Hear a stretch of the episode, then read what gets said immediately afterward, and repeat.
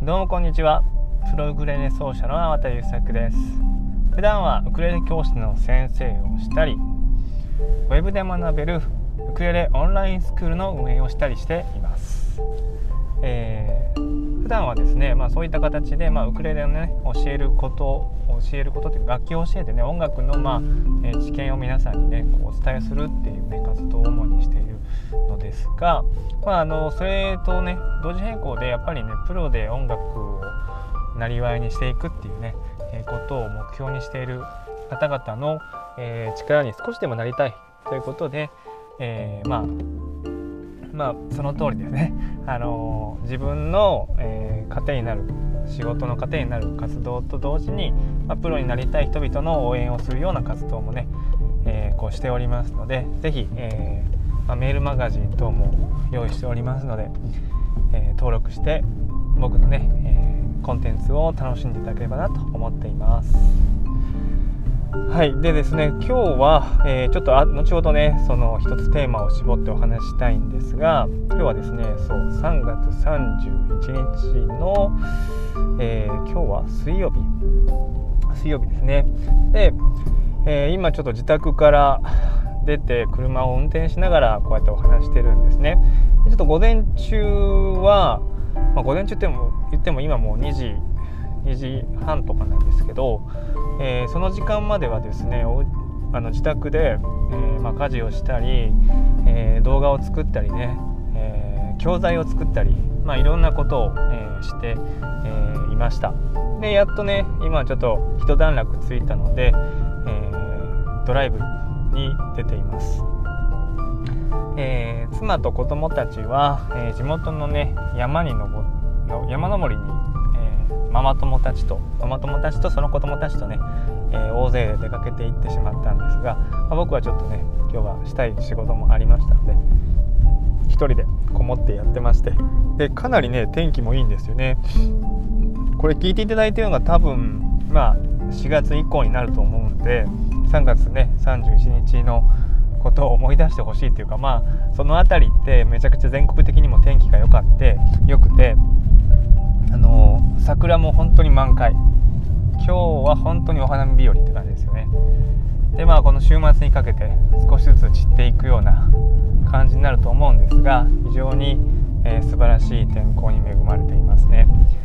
で、えー、こうやってドライブしてるんですが気持ちよくて、えー、今ちょっと僕あの電気自動車ね個人的に話してるんですけど電気自動車に乗っててもう2年ぐらいかな？2年ぐらい経ってこの間、えー、車検も自分で行ってきたんですが、え、非常に楽しい車でしてね、え、その車で今は、え、和歌山の方にちょっと向かおうかなと1人で。和歌山の方に行ってえー、て言うの？まあ、ドライブですよね。簡単に言えばドライブですね。いつも家族で、えー、和歌山県の方に行くんですが橋本市っていうところがあって、まあ、その奥にまた葛城町っていうところがあって葛城町の方に行くと、えー、結構なんて農作農作物っていうのかな？農産物とか、まあ、いろんなその、えー、菜かな、まあ、そういうものを買ったり、え、うちの子供たちもやっぱりそこで作られてるあのポークトントンっていうね、えソーセージハムの会社が作ってる会社なのかな、うん、商品が好きなので、まあ、それがあれば買って帰ろうかな。あとわらび餅もね結構美味しいのがあるのでそこで食べてあの食べるんじゃなくて買って帰ってあげたら喜ぶかなと思って、えあとねそうそうあの和歌山県で結構その電気自動車の充電が無料でできるところが多くてまあそこに行って、え空いてたらね充電して帰りたいなという風に思ってます。今電池残量が半分ぐらい半分のちょっと多いぐらいなんで、まあ、全然行って帰ってこれる距離なんですがまあ、えー、それもできればなと思ってますね。満タンにして帰りたいなと思ってます。はい。結構車揺れてるんですよ。コツコツね。山道なんでね。で今日ねあの話したいことなんですけどどちらかというとそのは、えー、こうまあ食べていくっていうかそのプロとして活動をねして、えー、ファンをファンを作ってお客さんについお客さんを作って、まあ、自分のこう一芸で食べていくとかいう時のねあの方に向けたお話にはなると思うんですが、まあ、そういう方でなくてもなんかこうスタンスっていうかな僕がどんな風にこう普段発信してるかっていうスタンスも聞いてもらえると思うのでよければ是非ね最後までお聴きください。で結論から言うと、えー、発信者になれっていう発信者になるには生産し続けろっていうことです。生産。わかります？生産っていうのは、まあ、作るっていうことですね。マヌファクチュアリングっていうのかな。要するに、えー、消費と生産っていう大きく分けて2つの、えー、層っていうのかな、えー、いうものがあるとしたら僕らあのクリエイターっていうかその食べていくにはやっぱりこうそれに対して価値を感じさせるようなまあ、物を物商品コンテンツ、まあ、コンテンツでいいと思います。僕僕商品っていうほどねあの物物として実体なるものはほぼ作ってないので、まあ、コンテンツをしっかり作っ生産しようと。生産していかなければ、まあ、まあ、基本的にはまあプロとして独立できる。っていうことはないですよっていうお話なんですよね。であのもちろんその生産をするためには勉強も必要だしまあ、それなりの知識とか経験値も必要ではあります。ただうん全く勉強しないで作るのは最悪なんですけどある程度その勉強をしててこれ以上まあすることがないってことはないんですよね。やっぱ勉強って終わりがないものなんで僕もずっと勉強はしてるつもりなんですけど勉強をしつつもやっぱり実践的に作っていかないと結局のところ、えーと、プロとしては活動できないですよって話なんですよね。でこれ本当にすごい結構落差があって生産するしてる人って全体の多くて2割でそのその8割はまあそれを消費して、えー、まあ楽しんでくれてる喜んでくれる喜んでくれる人たちなんですよね。でその生産側に回るっていうのは結構、まあ、しんどいことで簡単なことではないっていうか割とねこうエネルギーも使うし時間も使うしそれなりにあの何て言うのかな犠牲にしなきゃいけない部分っていうのはあります。なので全然楽ではないので大変ではあるんですけどその何て言うのかなそれをしなければそれができなければそもそもプロとして生計は立てられないっていうことなんですよね。で僕もうん常に生み出すことを考えて、まあ、時間を使ってますでそこの時間を、まあ、せっかくの今日みたいな天気のいい日とかにガッて出かけたい時でもやっぱりそれなりに締め切りをいつも設けてるのでその日に間に合うその日に間に合うように逆算して常にねあの作品を作ったりコンテンツを作って、えー、まあ、自分の時間を犠牲にしてるっていうかねそれなりにまあ時間を使ってます。ただあのその時間を1回使ってしまえば、まあ、現代であればデジタル技術っていうかね、まあ、ウェブ技術とかウェブのクラウドに載せておいてそれをねいろんな方にこう見ていただくっていうことができるのでずっとずっと、まあ、時間だけが消耗するっていうことはありえない、まあ、ないんですよね。基本的にはそういうことにはならないっていうかきちんと仕組みを作っておけばそんな風にまあ1対1みたいな関係で何かこう時間を作らなきゃいけない時間を使わなきゃいけないってことはないので、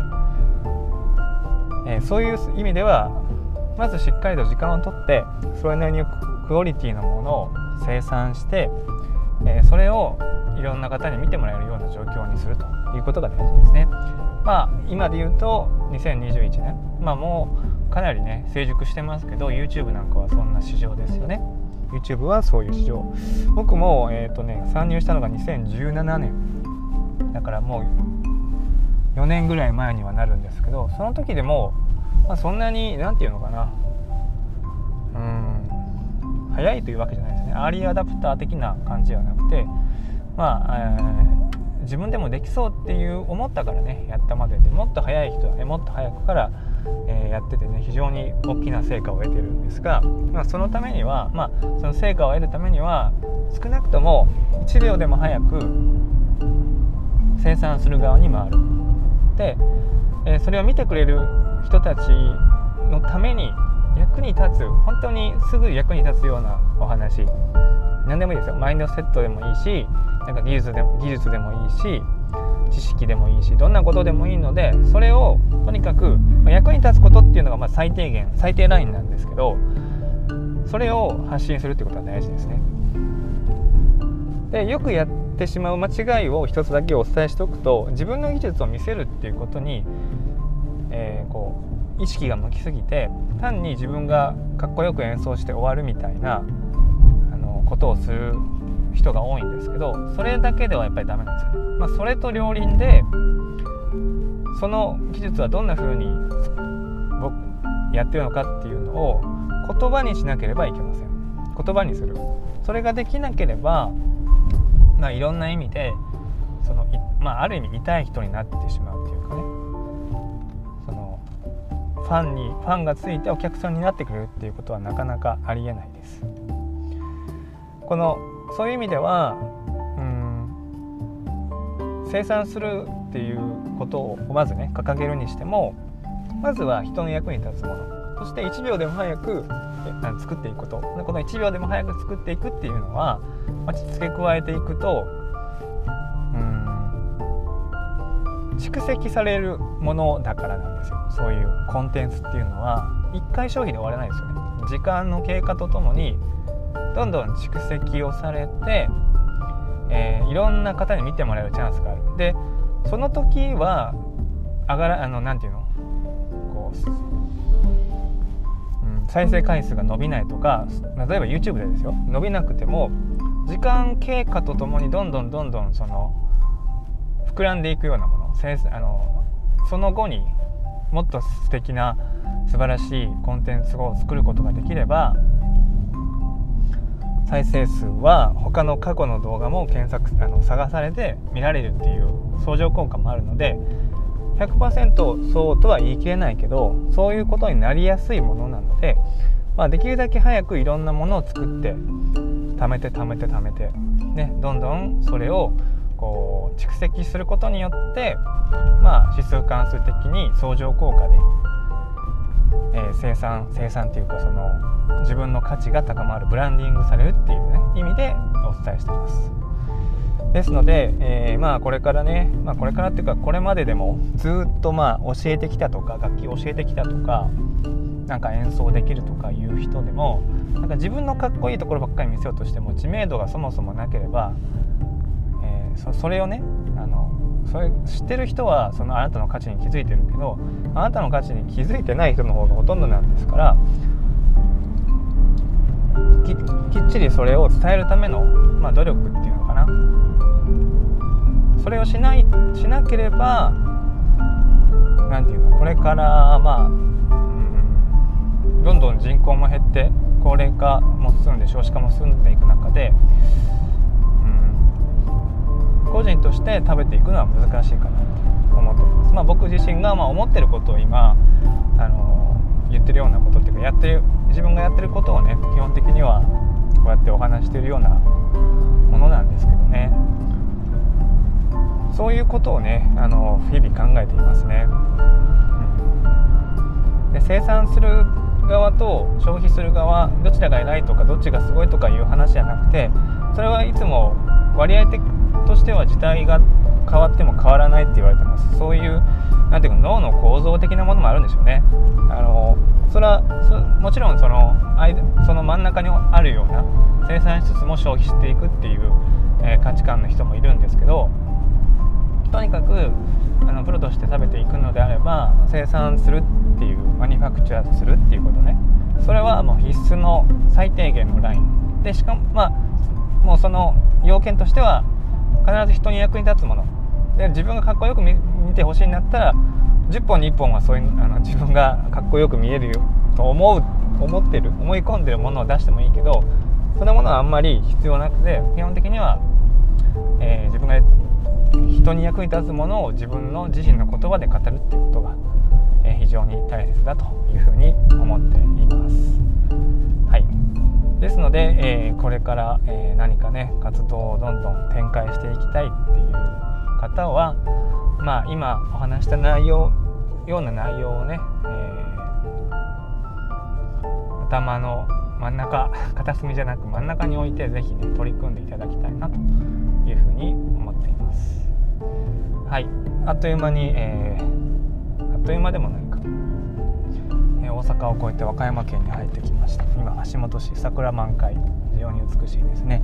えー、これからちょっと、え桂木町に向かっていきますが、えーどうぞ皆さんも今日一日、えいい日をお過ごしください。それではまた。